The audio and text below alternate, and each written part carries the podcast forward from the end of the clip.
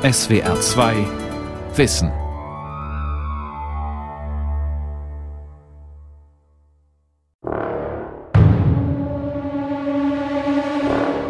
(2001) sprengen afghanische Taliban die beiden Buddha-Statuen von Bamian. Sie vernichten damit ein bedeutendes Monument des kulturellen Erbes der Menschheit.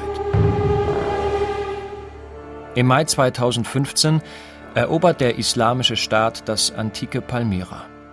Der weltberühmte Tempel des antiken Gottes Baal und andere heidnische Kultstätten werden in die Luft gesprengt. Die Kunst- und Kulturhistoriker bezeichnen solche Aktionen, bei der Bilder, Bauwerke und die Symbole von Menschen und ihrer Weltanschauung und schließlich die Menschen selbst vernichtet werden, als Ikonoklasmus, als Bildersturm. Bilderstürme. Kunstzerstörung im Namen Gottes eine Sendung von Hans Volkmar Findeisen. Warum hassen Religionen wie der Islam Bilder?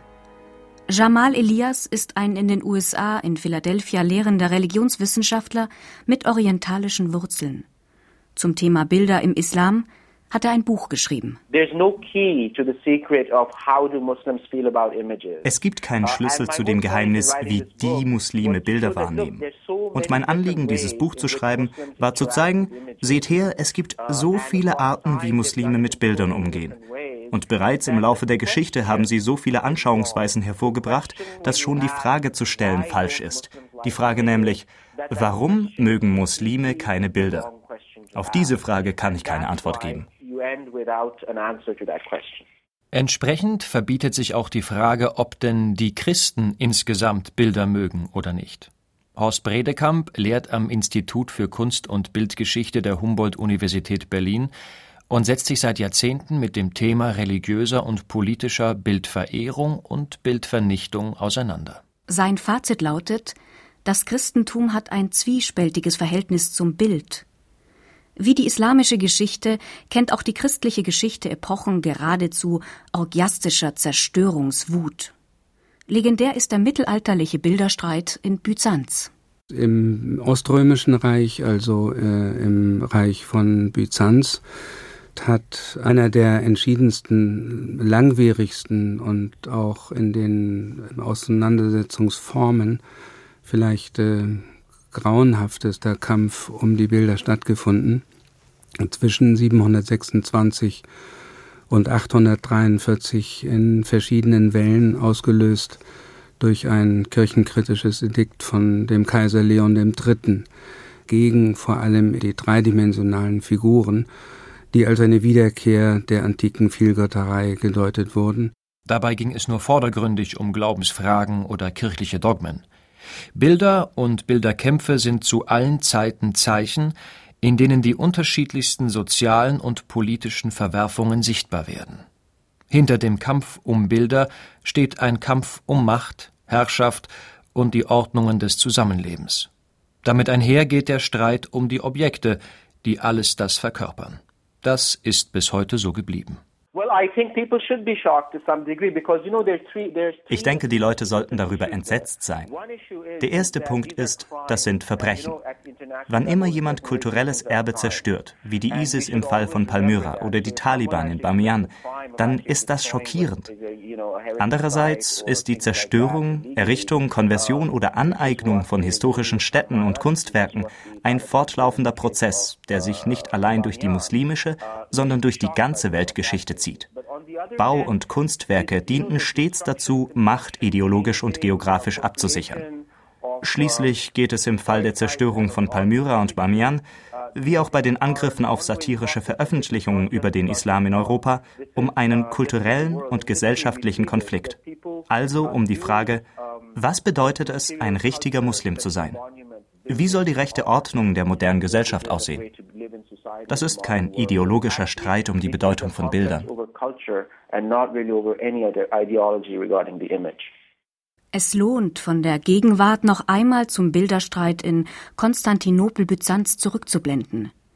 Er begann mit dem auf dem kaiserlichen Befehl symbolträchtig inszenierten Herunterreißen eines Christusbildes, das an einem der Stadttore von Konstantinopel angebracht war.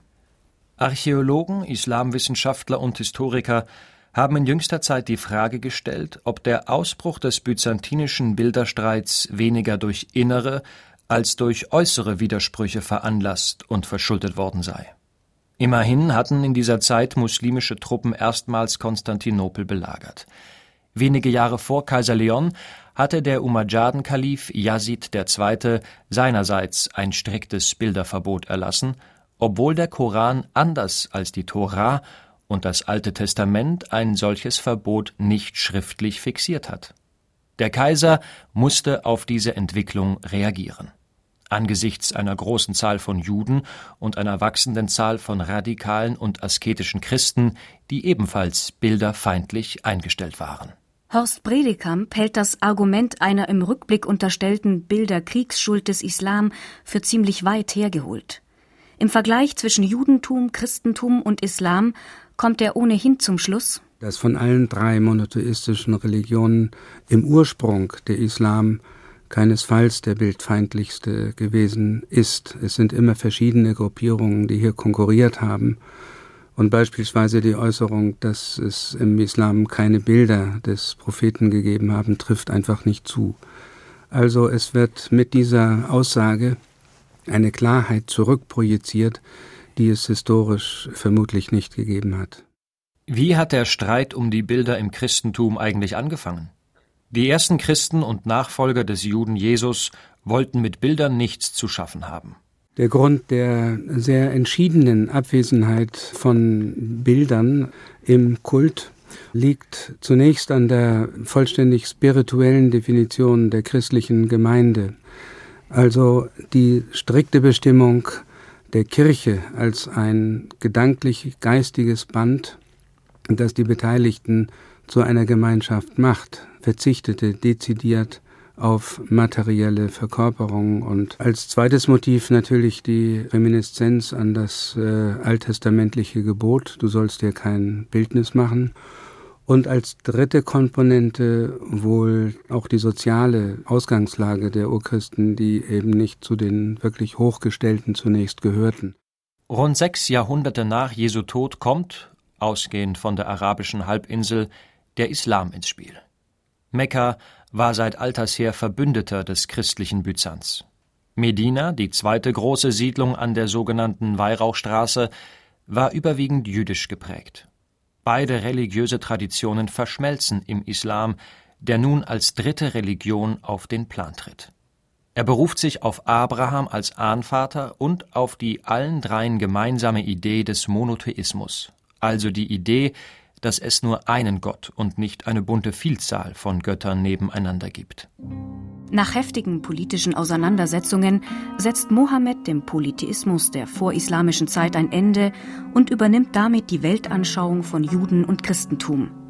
Er bekräftigt die Idee eines ins Unsichtbare enthobenen Gottes, der ebenso intolerant wie eifersüchtig darüber wacht, was als gut oder schlecht bzw. als wahre oder falsche Religion zu gelten hat.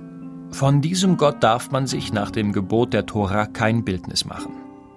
Bereits im ersten Buch Mose in Exodus 32 wird erzählt, was passiert, wenn gegen das Bilderverbot verstoßen wird. Als Teile des Gottesvolkes um den goldenen Stier tanzen, der den kanaanäischen Vegetationsgott Baal verkörperte, befiehlt Mose 3000 von den eigenen Leuten abzuschlachten. Religiöse Säuberungen und die Vernichtung von Bildern waren damit lange vor Mohammed zu einem Bestandteil abrahamitischer Religiosität geworden. Mekka ist der Geburtsort Mohammeds und nach dem Glauben der vorislamischen Zeit deshalb so überaus wichtig, weil Abraham dort wohnte und einen Tempel, ein Haus für Gott, die Kaaba, errichtet hatte. Mohammed musste erst dem Druck der Machthaber in Mekka weichen. Als er sich jedoch als Prophet in Arabien etabliert hatte, kehrte er an seinen Geburtsort zurück. Eher eine Rückkehr, keine eigentliche Eroberung. Und in diesem Kontext steht dann die überaus dramatische Erzählung, dass die Araber in dem von Abraham errichteten Tempel zahlreiche Götterbilder, Idole aufgestellt hatten. Er kommt also zurück und zerstört diese Bilder. Diese Idee ist sehr alt, fast schon ein Stereotyp. Sie kennen dasselbe aus dem Christentum. Jesus jagt die Händler und Geldverleiher aus dem Tempel. Es geht also um die Vorstellung, dass die Gesellschaft schlecht ist und dass der religiöse Reformer kommen wird, um die Gesellschaft materiell und spirituell zu säubern. Nach Angaben der arabischen Historiker soll es mehrere hundert solcher Idole oder Götterbilder in Mekka gegeben haben. Anders als der Monotheismus lebt der Polytheismus, heute sagt man auch Kosmotheismus, von Bildern. Denn für ihn verkörpert sich das Göttliche in zahllosen Formen und Spielarten der Materie. Die in Mekka verehrten vorislamischen Götterbilder waren etwa ein vom Himmel gefallener Meteorit, ein Baum, eine aus Holz geschnitzte Taube oder die Statue einer Venus. Jedes dieser Bilder war durchwirkt von der Kraft kosmischer Göttlichkeit. Die Weltanschauung des Kosmotheismus lautet vereinfacht gesagt, alles auf der Welt ist göttlich, also schön und gut. Machtpolitisch lässt sie sich weit weniger gebrauchen als die Idee einer göttlichen Zentralgewalt, die beansprucht, quasi stellvertretend dem Willen Gottes auf Erden zu seinem Recht zu verhelfen. Machtpolitische Überlegungen standen auch hinter Mohammeds Kampf gegen die Vielgötterei. Ein historisch wichtiges Vorbild lieferte ihm dafür eine im Alten Testament König Josia zugeschriebene Reform. Josia hob mit der Hauptstadt Jerusalem konkurrierende altjüdische Heiligtümer auf und reinigte den Jerusalemer Tempel, indem er etwa das Bild der Aschera, der göttlichen Gemahlin Jahwes, aus dem Kult entfernen ließ. Bilder des Göttlichen hatten die abrahamitischen Religionen also zugunsten einer rein geistigen Gottesvorstellung ausgemerzt. Aber je mehr sie in diesem Prozess voranschritten, desto stärker trat der gegenseitig erhobene Vorwurf der Idolatrie, also der Bilderanbetung, in den Vordergrund. Er wird zum Kernpunkt der interreligiösen Polemik und Konkurrenz. Jamal Elias. One of this main kind of einer der Grundzüge der abrahamitischen Religion ist der Versuch, Monotheismus als Gegensatz zum Polytheismus zu konstruieren. Danach ist Polytheismus schlecht und bedeutet die Verehrung von Götzenbildern. Wenn Juden, Christen und Muslime in der Geschichte gegeneinander polemisierten, griffen sie immer auf den Vorwurf der Vielgötterei zurück, wobei sie den eigenen Glauben, so kompliziert der auch sein mochte, immer als monotheistisch begriffen. Wenn Juden und Muslime zum Beispiel die Christen kritisierten, richteten sie ihren Blick auf die Trinität von Vater, Sohn und Heiligem Geist und sagten, seht her, ihr huldigt drei Göttern. Obwohl die Christen selbst sich nicht als polytheistisch, sondern als Monotheisten verstehen. Je mehr Monotheismus und Bilderverbot im Wettstreit der drei großen Religionen außenpolitisch hochgehalten wurden, desto laxer wurde das Thema im Innern abgehandelt. Ab dem dritten und vierten Jahrhundert vermelden Beobachter, dass eine wahre Bilderflut über die Kirchen und Privathäuser der nun oft vermögenden Christen hereinbrach. Was damit zusammenhing, dass die römischen Kaiser seit Konstantin die Kirche zum Juniorpartner des Staates erhoben hatte. Es ereignete sich, was man klassischerweise eine Bildkonversion nennt, also ein Bildersturm Leid sozusagen. Das Christentum besetzte die Funktion und das Bildprogramm des heidnischen Sonnenkults. Im Jahr 380 wurde es Staatsreligion und Christus in Gestalt des römischen Sonnen- und Staatsgotts Sol abgebildet. Münzen, Feldzeichen und andere Repräsentanten der Macht trugen das Kreuzeszeichen der Christen. Der Bischof von Rom erhielt den bisher von den Kaisern beanspruchten Titel des Pontifex Maximus, des großen Brückenbauers zwischen Himmel und Erde. Und dann eben mit Konstantin dem Großen im vierten Jahrhundert die Akzeptanz des Christentums, die in der Praxis sehr schnell in eine bestimmende Rolle des Christentums überging. Und in diesem Moment überführten die Kaiser ihre althergebrachten Zeichen ihrer Souveränität, ihrer unbedingten Macht in eine christliche Bildwelt. Der Nimbus Christi wurde als Sonnengott Apoll Anklang gedeutet und mit ihm dann auch der Kaiser ausgestattet. Wo die Amtskirche nicht die kultischen Ausdrucksformen der Vorgängerreligion übernahm, vernichtete sie diese als heidnische Götzenbilder.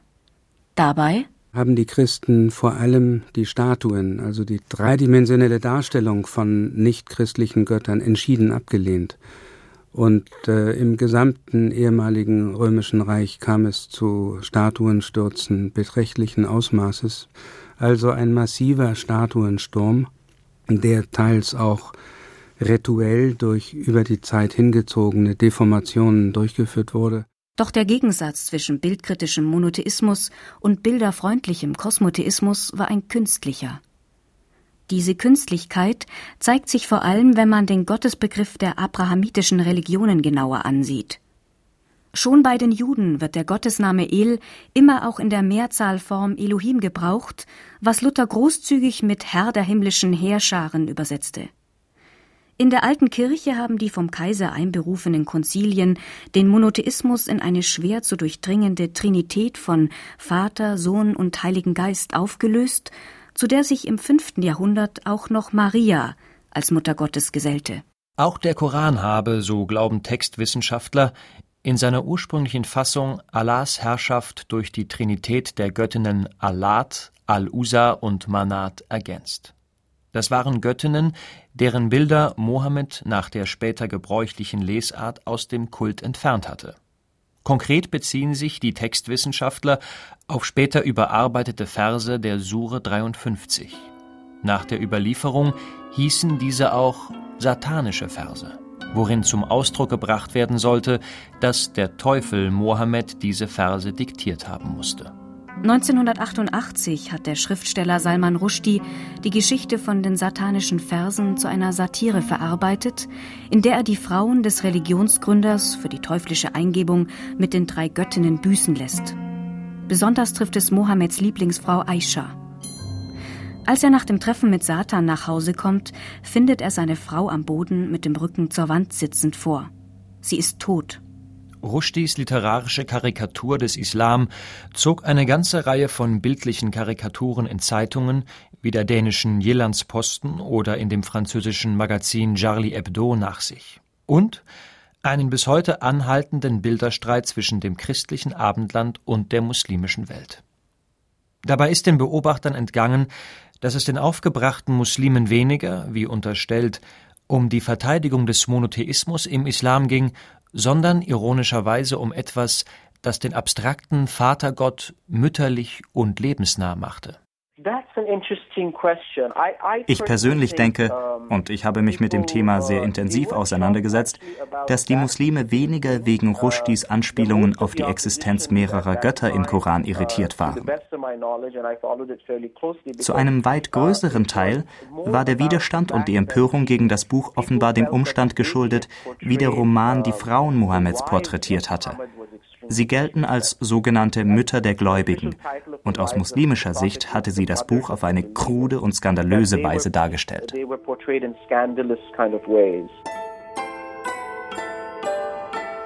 Auch in der Geschichte der christlichen Kirche hatte der Glaube mit der Bestimmung der Jesusmutter Maria als göttlich eine Wendung ins Konkrete und Materielle erfahren.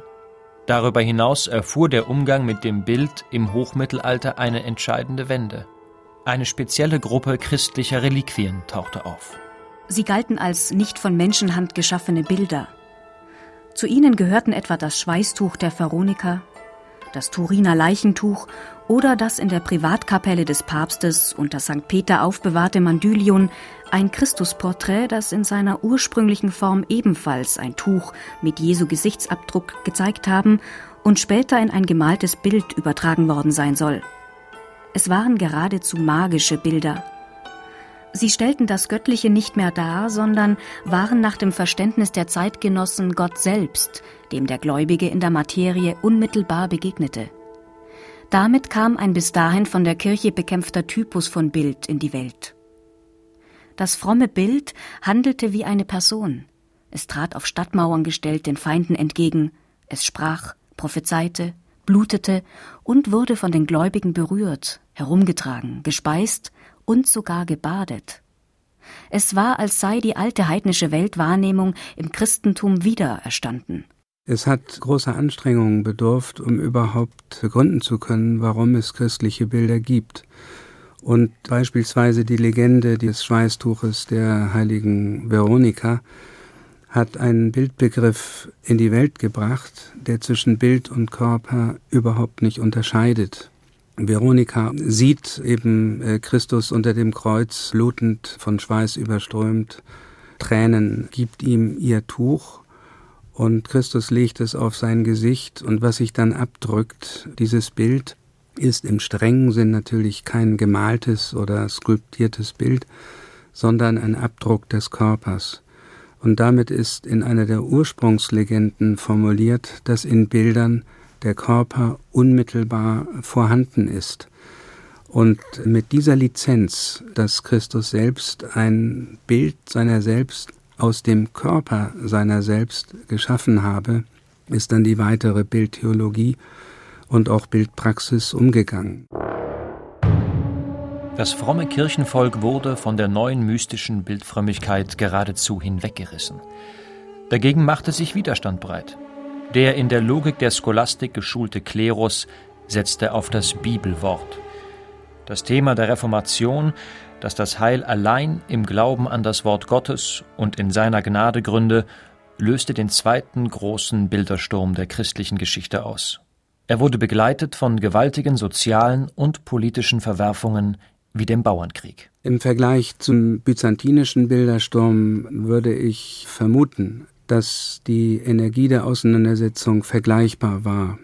Auch die extremen Formen der Auseinandersetzung mit den massiven äh, Gewaltanwendungen ist äh, vergleichbar. Der Ausgang ist schließlich ein anderer, der eben im Bereich des Luthertums eine größtmögliche Gelassenheit gegenüber den Bildern an den Tag legt. Und vielleicht ist dies die bildkritischste Seite überhaupt. Also Luther sagt, ja, Bilder sollten man nicht haben, aber wenn man sie hat, dann macht das nichts. Es ist kein besonders großes Problem, um es salopp auf eine Formel zu bringen. Luther erklärte die Bilder in der Kirche zu Adiaphora, zu eher neutralen Mitteldingen. Diese Idee war keine Erfindung des Reformators. Dem ehemaligen Mönch Luther war der kirchenpolitisch wohltemperierte Blick auf das Bild aus der katholischen Tradition wohl bekannt. Papst Gregor der Große soll sie begründet haben als Versuch, zur Zeit des byzantinischen Bilderstreits eine Mittelposition zwischen Bilderfreunden und Bilderhassern einzunehmen. Ähnliches findet sich auch in der Tradition des Islam. Jamal Elias hat seine Bildgeschichte des Islam mit dem Titel Aishas Kissen überschrieben. Für ihn verrät die Geschichte mit den Kissen einen vergleichbaren Denkansatz. Uh, der Titel meines Buches bezieht sich auf eine alte, in der islamischen Literatur kolportierte Erzählung, wonach Mohammeds Frau Aisha eines Tages irgendwo einen Bildteppich mit Vogelmotiven aufgetrieben und an die Wand gehängt hatte. Als Mohammed dann nach Hause kam und diesen Teppich erblickte, bat er Aisha, ihn abzunehmen, weil er ihn beim Gebet störte.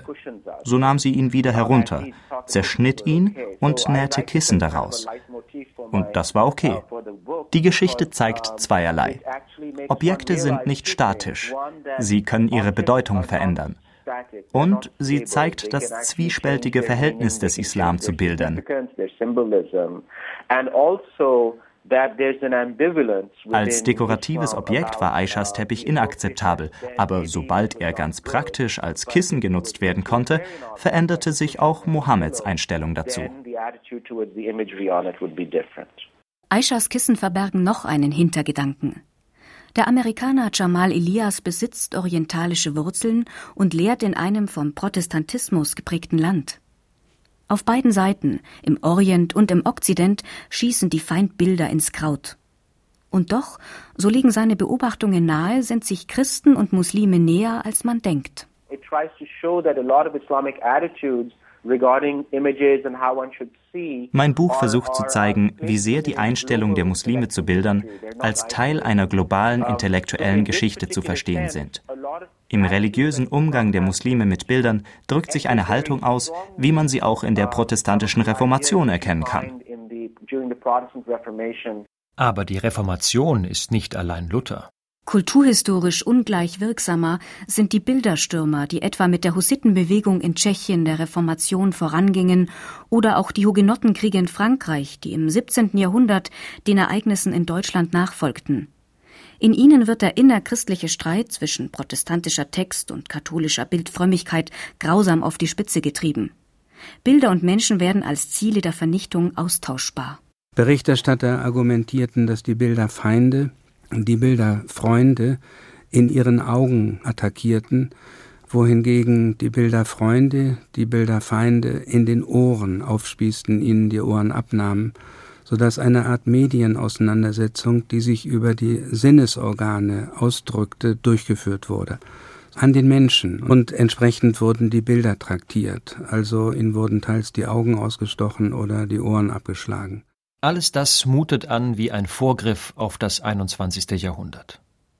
Bei der Erstürmung Palmiras im Mai 2015 kursierte etwa ein Video im Netz, das jugendliche Milizenangehörige vor historischer Kulisse bei der Exekution von Gefangenen zeigt. Die Presse berichtete, dass der 83-jährige ehemalige Chef der Antikenverwaltung an einem Lampenmast aufgehängt wurde. Die Auseinandersetzungen nach dem Jahr 2001 haben vor allem eins gezeigt, dass Bilder in die erste Kategorie von Waffen aufgestiegen sind. Unter den Bedingungen des asymmetrischen Krieges wird die waffentechnisch unterlegene Fraktion versuchen, Bilder als Waffen einzusetzen werden Menschen getötet, damit sie als Bild und als Propaganda einer grauenerregenden Tat dann die Augen der Weltbevölkerung erreichen. Das ist eine, ja, viel tiefergehende Neuaufführung der Problematik der Bilderfrage, als wir uns das in unseren Albträumen hätten vorstellen können. In der Moderne sind Bilderstürme zum Dauerzustand geworden. Wer die Bilder hat, hat die Macht und die Aufmerksamkeit. Er profitiert von ihrer Magie. Bilder verbreiten sich im elektronischen Zeitalter schnell und massenhaft.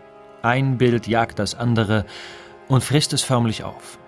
Bilder von Kriegsopfern, Katastrophen, korrupten Fußballern und Politikern, ertrunkenen Flüchtlingen, von allem Möglichen. Um die Aufmerksamkeit zu gewinnen, wird der Preis immer höher, bis hin zur im Extremfall inszenierten Tötung oder Katastrophe. Aber noch immer gilt die bewährte Formel der Medienkritiker, sie heißt Bilder lügen. Glauben sollte man ihnen auf keinen Fall.